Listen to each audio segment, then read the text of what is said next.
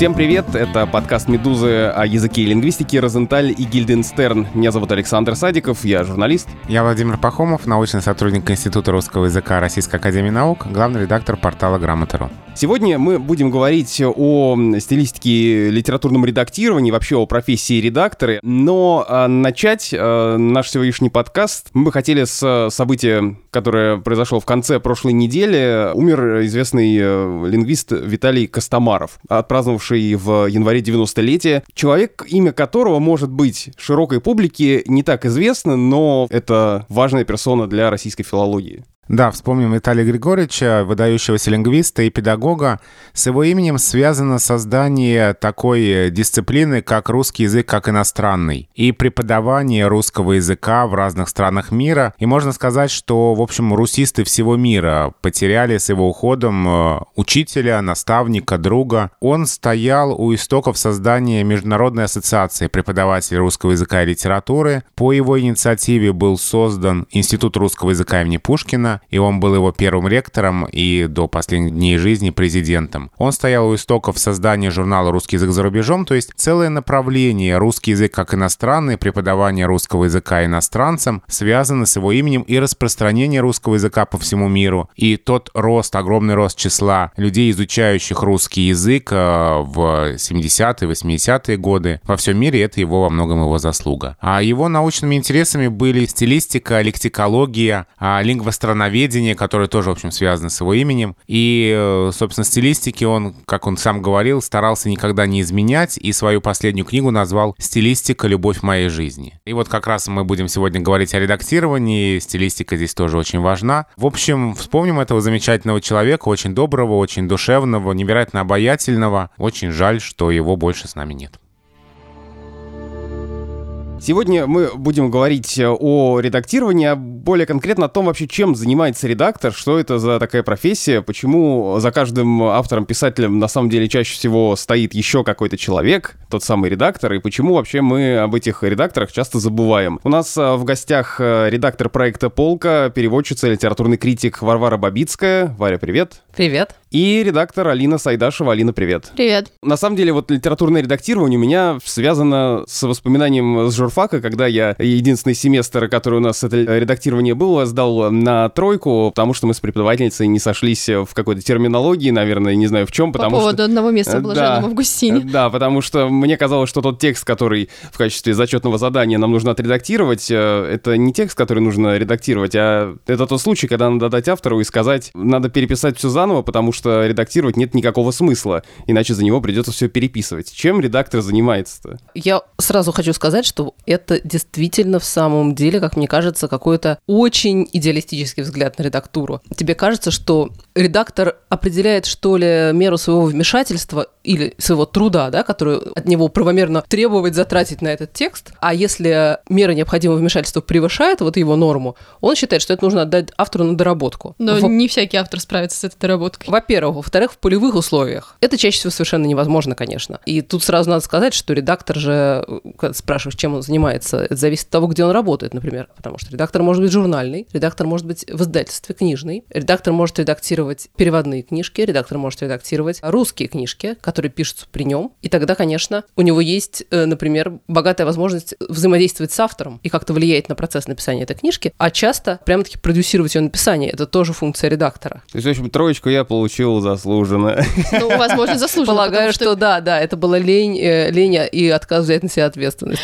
Переписать книгу за автора, это на самом деле не то чтобы очень распространенная практика, но довольно частая в издательствах. Как Звучит бы это как странно литературные негры какие-то. А переписать э, статью за журналиста, я думаю, это еще более распространенная практика, потому что журналисты плохо пишут. Журналисты должны хорошо писать. Нет, я не согласна, потому что это разные э, квалификации. Вот я как человек, который работал в разных редакциях разных изданий многие годы, могу сказать, что мне попадались совершенно прекрасные журналисты, а, например, замечательный э, репортер. Да, это человек, который умеет добывать информацию, ловить вот какой-то момент, понимать, когда здесь есть что-то интересное, уметь вынуть из людей, из свидетелей это интересно и так далее. Вся эта сумма навыков может сочетаться с умением хорошо писать, но совершенно не обязательно. И у меня один из любимейших авторов, с которым я работала как редактор, дорогая моя подруга была, э, дислексиком, например. Дислексик это кто? Это не человек, который делает орфографические ошибки. Это человек, который трудно выстраивает отношения с письменным текстом. И вот человек пишет текст, который непонятен ни одному человеку может быть на свете, потому что он написан не как письменный текст, а как устный текст. И вот моя роль как редактора, и это часто роль редактора, была роль акушерки. Я должна была понять, что говорит моя коллега, и превратить это в текст, понятный и всем остальным. Потому что все мысли и факты нужны там уже были. Вообще, это получается неблагодарная профессия. То есть а на обложке книги стоит имя автора, стоит имя автора статьи, а, а имя, имя редактора, редактора мелким шрифтом, мелким шрифтом где-то данных. на последней странице. Если, если оно вообще стоит. Да, ты вкладываешь огромный труд, получается, а про этот труд вообще никто никогда не узнает. Нет, ну, порядочные авторы, бывают, пишут благодарности тебе Но, потом. опять Потому а, что я один раз переписала книгу за автора, это был автор нон-фикшн литературы, и он меня потом поблагодарил специально. Вот большое спасибо Алине. То есть ты удостоилась только благодарности в большом списке фамилий? Нет, там было не очень много фамилий, там было буквально три. Ну нет, история, история знает, помнит великих редакторов, все помнят, например, какую роль Самуил Яковлевич Маршак сыграл в становлении вообще всей детской литературы конца 20-х, 30-х годов. Ну и многие великие писатели были редакторами еще блестящими. Там тот же Пушкин, он тоже был редактором. Горький был редактором, возможно, даже более талантливым, чем писателем. Ну их знают как писателей, а не как редакторов. А вот именно так, чтобы ну, редакторы. это чуть-чуть глубже просто копнуть надо. И... Да, вот на журфаке проходит Пушкина как редактора. Ну, да. я согласна, это более тихая слава. Более тихая слава. Вот и насколько, не обидно ли, вот ты вкладываешь огромный труд, Ну, ты чувствуешь себя статью. таким серым кардиналом, вот да. вершителем судеб. А потом твое имя только в предисловии мелким шрифтом, и то, если прочитает предисловие, а мы знаем еще со времен Лермонтова, что наша дурно воспитанная публика не читает предисловие. Слушай, ну все помнят королей, и мало кто помнит первых министров, если это не совсем уж были выдающиеся люди, но политику вершили первые министры. То есть это больше такое ощущение для себя, да, что вот я вершу политику, и на самом деле вот эта книга состоялась благодаря мне. Ну, это довольно приятные моменты, когда ты умеешь как-то найти какую-то правку, переписать что-то, и в этом остается автор, в этом остается смысл, который хотел вложить автор, но ты переписала какими-то более интересными словами, потому что иногда э, редактура занимает даже больше времени, чем написание книги, потому что тебе нужно не просто выразить мысль, как нужно это сделать автору, а тебе нужно сохранить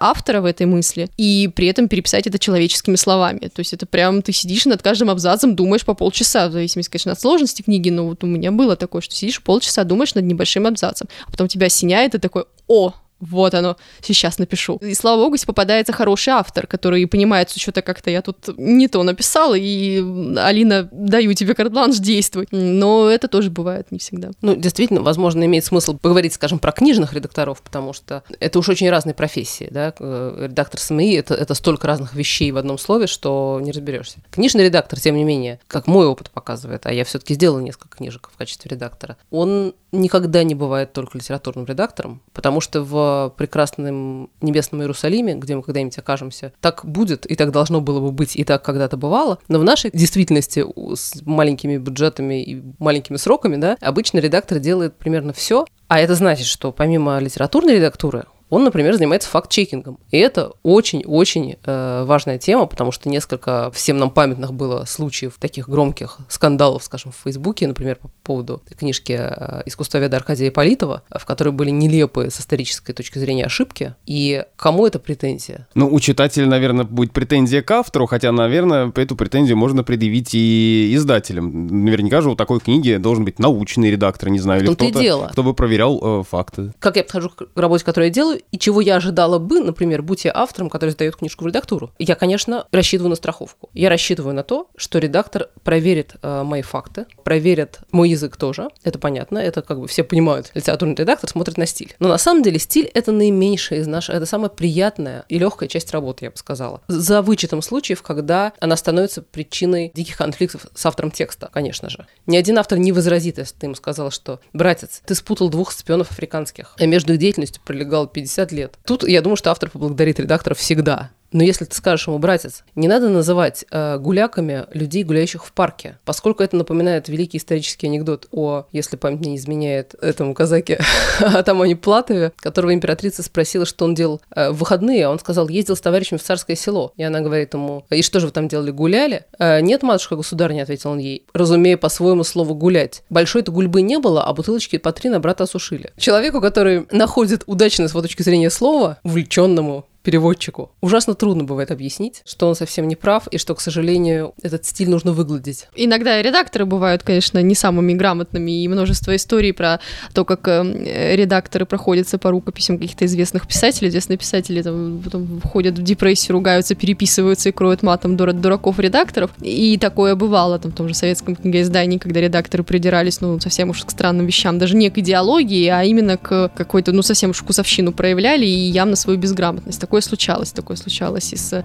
Чуковским, и с э, Маршаком, и с, со многими авторами, да, которые сами при этом тоже были редакторами, работали как редакторы. Ну вот, например, Ирина Лукьянова, биограф Чуковского, пишет э, в связи с мучительной для Чуковского какой-то редакторской правкой, э, что Леонид Леонов позже сострил и проехались как тракторы по Чуковскому редактору. Редактор — это акушерка, редактор — это трактор. Но я все-таки хотел бы заметить, что во времена Чуковского редактор имел не только стилистические соображения, но, но и всякие идеологические, которые могли, к сожалению, действительно сильно вторгаться в текст. У советских редакторов была еще определенная политическая нагрузка.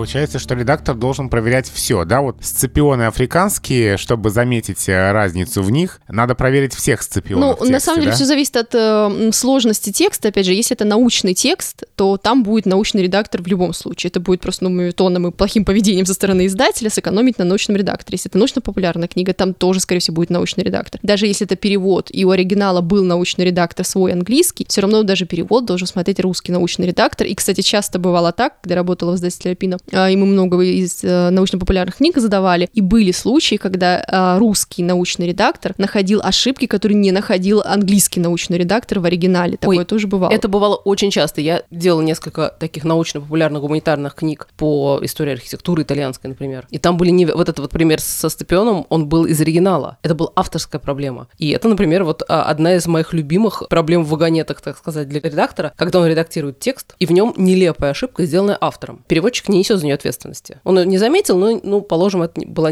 это не было его работой. Но что нам делать? Это пропустил редактор его британского издательства. Ну, ты в Автор- таком случае можешь связаться с ними, в принципе. да, но, к сожалению, в моем случае автор умер за полгода до того, как взялась за редактуру. И в этой, ну, что ты делаешь? Ты пишешь примечание. Если это можно сделать без ущерба для мысли, можно тихонько поправить в тексте. Я бы сделала так, потому что, согласитесь, примечание на каждой странице. Тут автор собрал как сивый меренно, здесь снова. Немножко глупо выглядит. А книжка-то хорошая при этом, интересная. Поэтому, если он просто там год перепутал, мы выправляем год. Если у него построена целая мысль на не- неправильной посылке, что у него часто бывало, то тут уж ничего не поделаешь. Ни, ни переводчик, ни редактор не может этого поправить, потому что это вторжение да, в авторскую мысль. Э, В этом случае приходится только писать примечание. Вообще, очень важная часть квалификации редактора — это большая социальная сеть э, из коллег и умение понять, когда нужно обратиться за помощью и немедленно это произвести. Я помню, как вот у меня было там три абзаца навигационных терминов. Книжка была про понятную мне область, про какую-то историю. Там не было для меня темных мест, и я в каком-то смысле выступала как литературный редактор я была, но я выступала и как научный редактор, потому что на это моего образования хватало. Но когда я вижу, что я не понимаю, как вот этот вот буёк или как еще вот это перевести, потому что это терминология, я ищу специалиста Моряка по яхтенному плавания. спорту, да.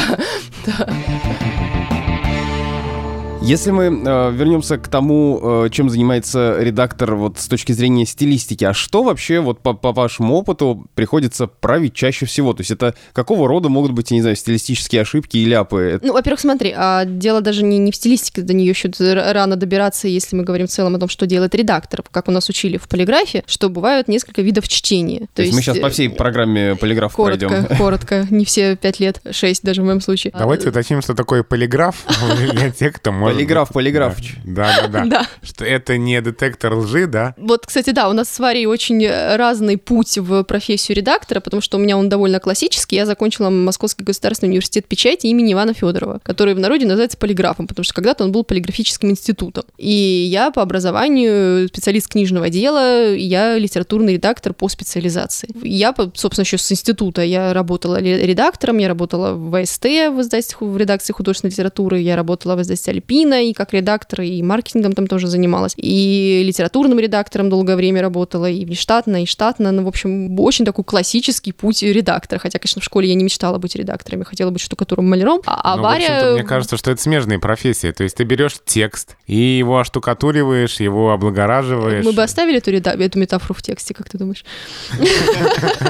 Я думаю, что она просто неверна, честно говоря. Я говорю, я настаиваю на своей метафоре акушерки, потому что ты не красишь сверху что-то, как гроб повапленный, да, ты помогаешь автору проявиться в его лучшей форме. Я сама э, начинала как литературный критик и журналист, выполняющий разные роли, как это бывает у журналистов. И, конечно, любой журналист всякий, если он продолжает работать в своем издании, он в какой-то момент, если у него нет уж очень узкой специализации, вроде вот полевого репортера, допустим, да, обычно он э, занимается редактурой тоже. А параллельно с этим, поскольку просто по каким-то бытовым экономическим причинам я брала переводить книжки и редактировать книжки. Но вот когда мы говорим о редакторах и о том, чем они занимаются, и в частности сейчас мы говорим в основном о книжных редакторах, это постоянное взаимодействие, допустим, если мы имеем в виду художественную литературу, постоянное взаимодействие с автором. И вот э, когда я э, готовился к подкасту, и э, каждая третья, наверное, если не каждая вторая ссылка, посвященная э, редактуре в э, поисковике, выдавалась с э, обязательной цитатой Довлатова из «Чемодана», если писатель хороший, редактор вроде бы не требуется, если плохой, то редактор его не спасет.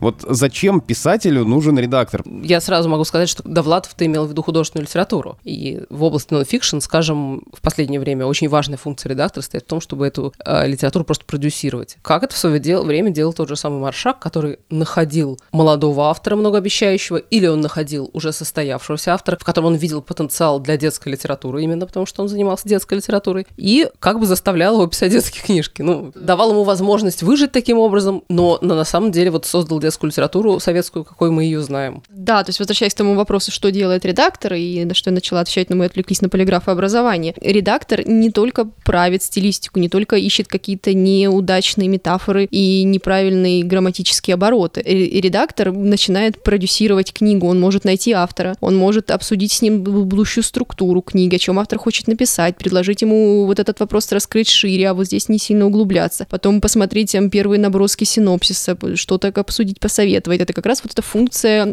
акушерки, как говорит Варя. Потом читать рукопись, первую главу, вторую, третью, уже что-то там. То есть он еще не касается стилистики вообще никак. То есть он может получать текст очень нечитабельный, но рано еще как-то окунаться в стилистику. Нужно выстроить структуру книги, нужно понять, о чем еще дописать или что сократить, а может быть э, что-то переставить местами. Тут э, работа редактора с нехудожественным текстом, пожалуй, даже более интересна, чем с художественным, потому что все-таки в художественный, ну, сложно врываться так бесцеремонно. Стоит ли кто-то за великими писателями? Или они настолько и великие, что сами все писали, и за ними править не надо было, и вот... э, Ну, не все великие писатели становятся великими с первого раза, как ранние стихи Лермонтова до нас, к сожалению, дошли, но бывают э, случаи, когда автор действительно может делать сам что-то без редактора, но это как спортсмен без тренера, то есть ты можешь выиграть один чемпионат мира без тренера, но, наверное, потом он тебе понадобится. То есть писателей, которым редактор не требуется, не существует. Писателей, которым редактор не требуется, точно не существует, но есть писатели, за которыми редакторы вообще ничего не правят. То есть ну, в моей практике таким был Владимир Сорокин. Я была еще совсем зеленым младшим редактором в издательстве СТ,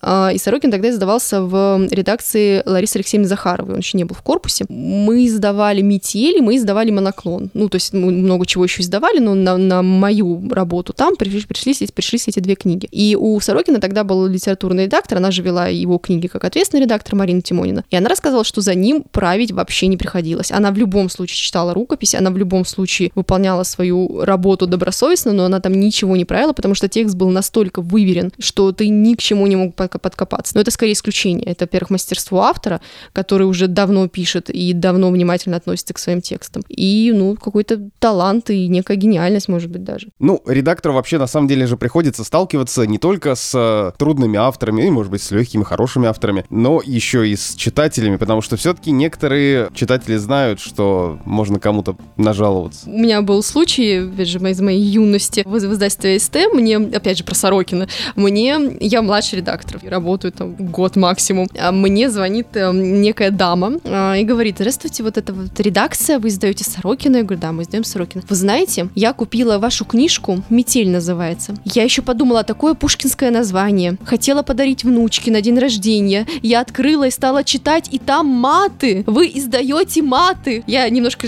опешила, спрашиваю, простите, а сколько лет э, вашей внучке? 15. Я говорю, ну прекрасно, так вы отложите книжку, на 18 подарите.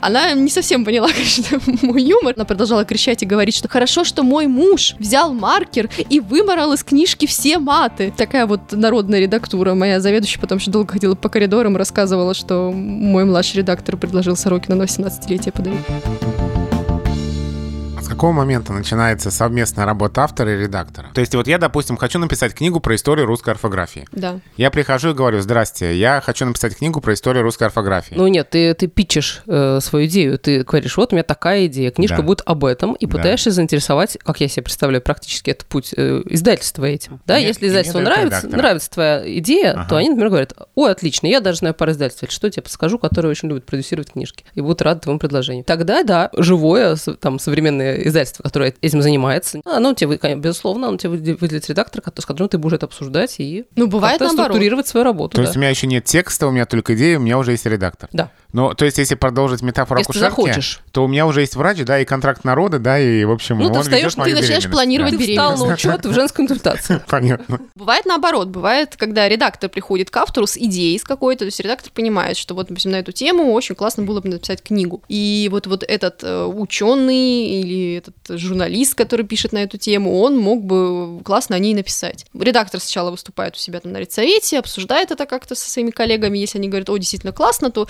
и редактор идет к этому автору и предлагает ему, слушай, дорогой, вот надо бы как-то что-нибудь написать. Автор в шоке, но говорит, окей, если ты мне поможешь, я готов. И начинается работать буквально с нуля. Заметь, что это все справедливо, конечно, преимущественно по отношению к нонфикшн. Мне приходилось править не художественные тексты, честно говоря, я всегда занималась нонфикшн, но я помню, как я заказывала, скажем, колонки или тексты прекрасным писателям, работая в старом open space. Э, и вот, например, я заказывала статьи про поэзию, про, про разбор стихов, такие эссе про стихи э, Михаила Натановича Айзенбергу, э, великому поэту, великому эссеисту, и вообще вот человек, который, ну уж, конечно, все про язык знает лучше, чем я, у меня нет никаких, никаких сомнений, и умнее меня во много раз. Но у меня есть моя профессиональная этика редактора, а редактор нужен каждому, по моему глубокому убеждению. И этот редактор нужен каждому не потому, что редактор, ну, скажем, компетентнее, чем автор. Совсем не поэтому. В какой бы то ни было области. Вот, допустим, иногда это просто очевидно, если у тебя сидит 20 с чем-то летний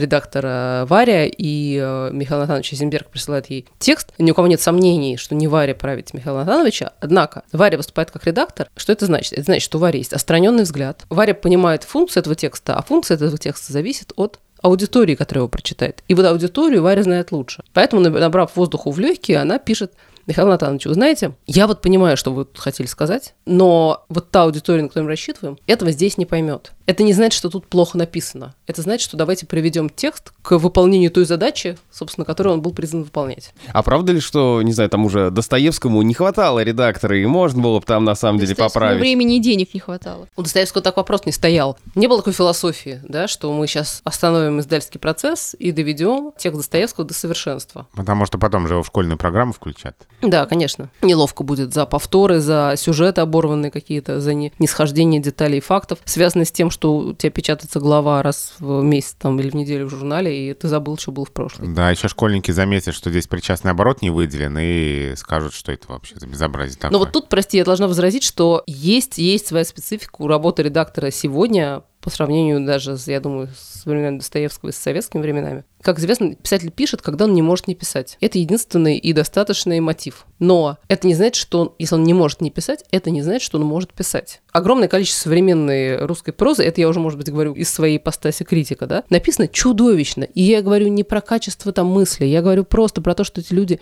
не умеют с падежами обращаться. Они не понимают управления глаголов они просто как бы неграмотные по моим меркам, да? И в этом смысле, действительно, да, мне кажется, что куда смотрел их редактор. Бывают случаи вроде, например, э, книжки Елены Калядиной «Цветочный крест», которая наделала огромного шума несколько лет назад, получила премию Букер. Ну, это был такой как бы странное православное фэнтези, абсолютно неграмотное с исторической точки зрения, да, и тут возможен разный редакторский взгляд в этой ситуации, потому что можно сказать, ну, это авторское решение, историческая точность не была ее задачей. Судите, значит, произведение по его собственным законам. А может быть, можно было, например, взять там что-нибудь поправить. Есть другие примеры, как с э, романом Евгения Водолазкина «Лавр», который тоже, значит... пластиковые пакеты внезапно поплыли по реке. Ну, возможно, пластиковый пакет — это как раз авторское решение, я бы сказала, да? Да, да.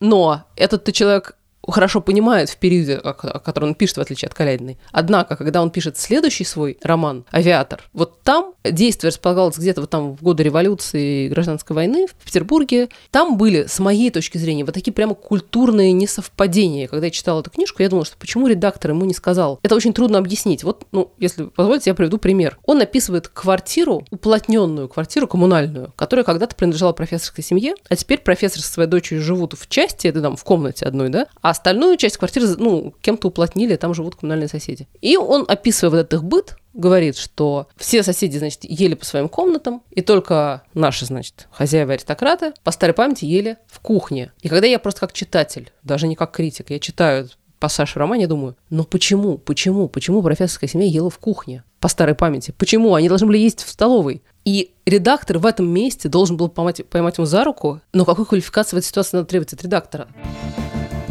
Мы упоминали некоторых э, известных писателей, которые были редакторами, тот же Маршак или вот аж до Пушкина дошли. Древняя профессия редактора, Иван Федоров тоже был редактором. То есть мы, мы выясним сейчас, что редактор это тоже очередная древнейшая профессия наряду ну, с слушай, ну, все вот эти вот древние книги Древней Руси, все эти избранники, их же тоже кто-то составлял. Их составляли, ну, такие прото-редакторы, потому что составить сборник — это тоже редакторская работа. Поэтому редактирование — это действительно очень древняя профессия. Более того, когда еще и авторство было не в ходу, и все тексты писались анонимно какими-то летописцами и прочее, они же все были редакторами. Да, да. Они все э, сделали свою интерпретацию. Университет печати не зря имени Ивана Федорова, потому что он тоже был редактором. Ну, Иван Федоров, да, конечно, он был редактором, то, как он готовил тексты к изданию, именно тексты, он был именно литературным редактором тоже. Он не был просто человеком, который привез и технологию, собрал печатный станок, потому что того же апостола он, а, ну, довольно сильно поменял, он выморал какие-то совсем уж архаичные слова непонятные, он заменил греческие слова, которые уже тоже не имели хождения, не, не были понятны простому, более-менее читающему человеку,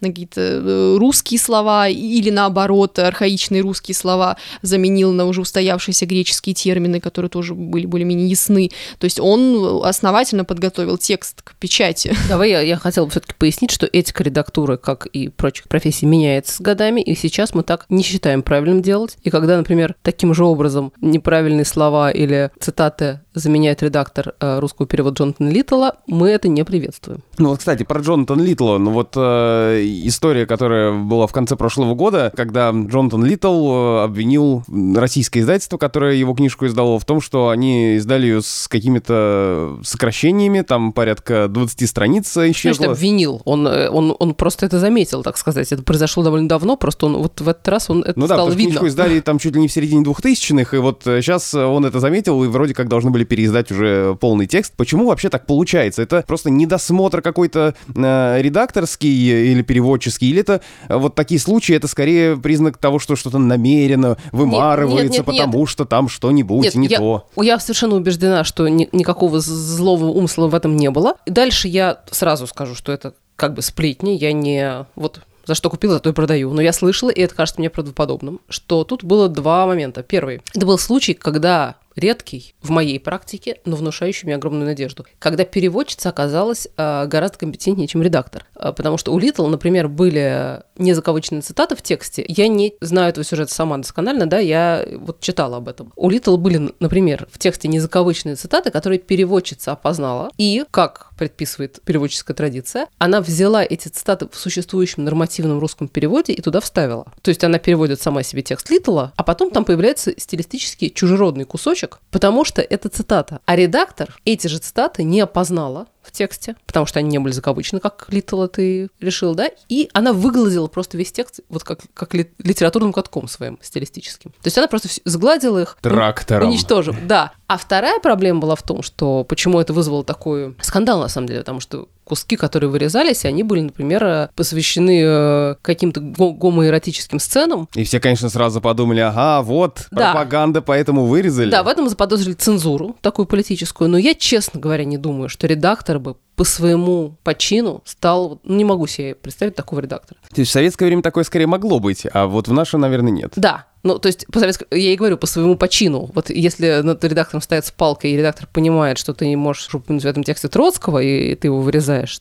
это одно дело. Но в этом случае я не думаю, что редактор стал бы бежать впереди паровоза. Я не знаю эту даму, она, к сожалению, умерла вскоре после разразившегося Да, скандала. Мария Томашевская. Я совершенно не, не поверю, что человек вот решил цензурировать текст. Ну, это мог сделать издатель, допустим. Нет, мне не кажется, что это- редактор. этот эпизод разбирался довольно подробно. Это было редакторское решение, и она аргументировала это решение. Она говорила, ну, это были затянутые куски. Ну, то есть она просто привыкла обращаться, вот, видимо, это такая вот эта самая великая советская школа редактуры, да, она привыкла гораздо более вольно обращаться с текстом, чем это, скажем, мне лично казалось бы теперь правильным. Ну, такая школа редактуры советская сложилась же после революции, когда внезапно стали писать все вот эти выпускники рабфаков, и которые, в принципе, не представляли себе, как писать, но были тоже среди них были талантливые люди, и, э, и с ними нужно было как-то работать. Например, там тот же Горький, он очень много э, неотесанных э, писателей взрастил, и вообще был, наверное, более талантливым редактором, чем писателем, и Хотя о- о, менеджером его э, редакторской деятельности известно гораздо меньше широкой публике, Ну, чем гораздо меньше, но довольно много. Все-таки довольно много. Горько можно почитать как о редакторе. Есть книги Горький редактор, есть книги Горький издатель. А теперь, а и теперь будет горький менеджер, да? Да, Горький менеджер.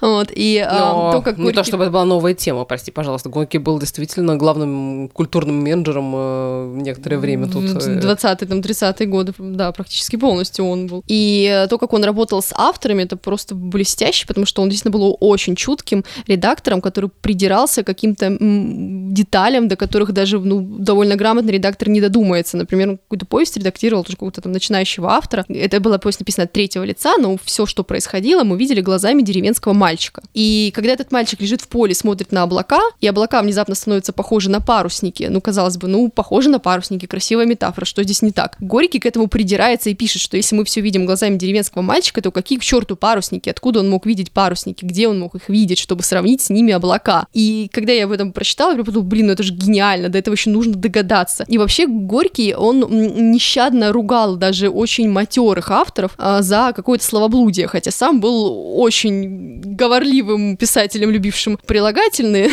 Слушай, Ну. ну тут тр- трудно не вспомнить другое высказывание, цитирующееся выше Довлатова, о том, что причина э, советского многословия, по его подозрению, состоит в том, что у нас платят у единственных за строку, то есть как журналисту, да, Рубзнак. Вот, пережиток э, 19 века. э, да, что, что за художественную литературу... Александр Дюма там э, по- получал И он говорит, и он, и он представляет себе советского писателя, который э, думает, «М, эта строка лишняя, выкину-ка я, а внутренний голос шепчет, 20 это же килограмм говядины на рынке. Еще моя любимая история про Горького и его правки.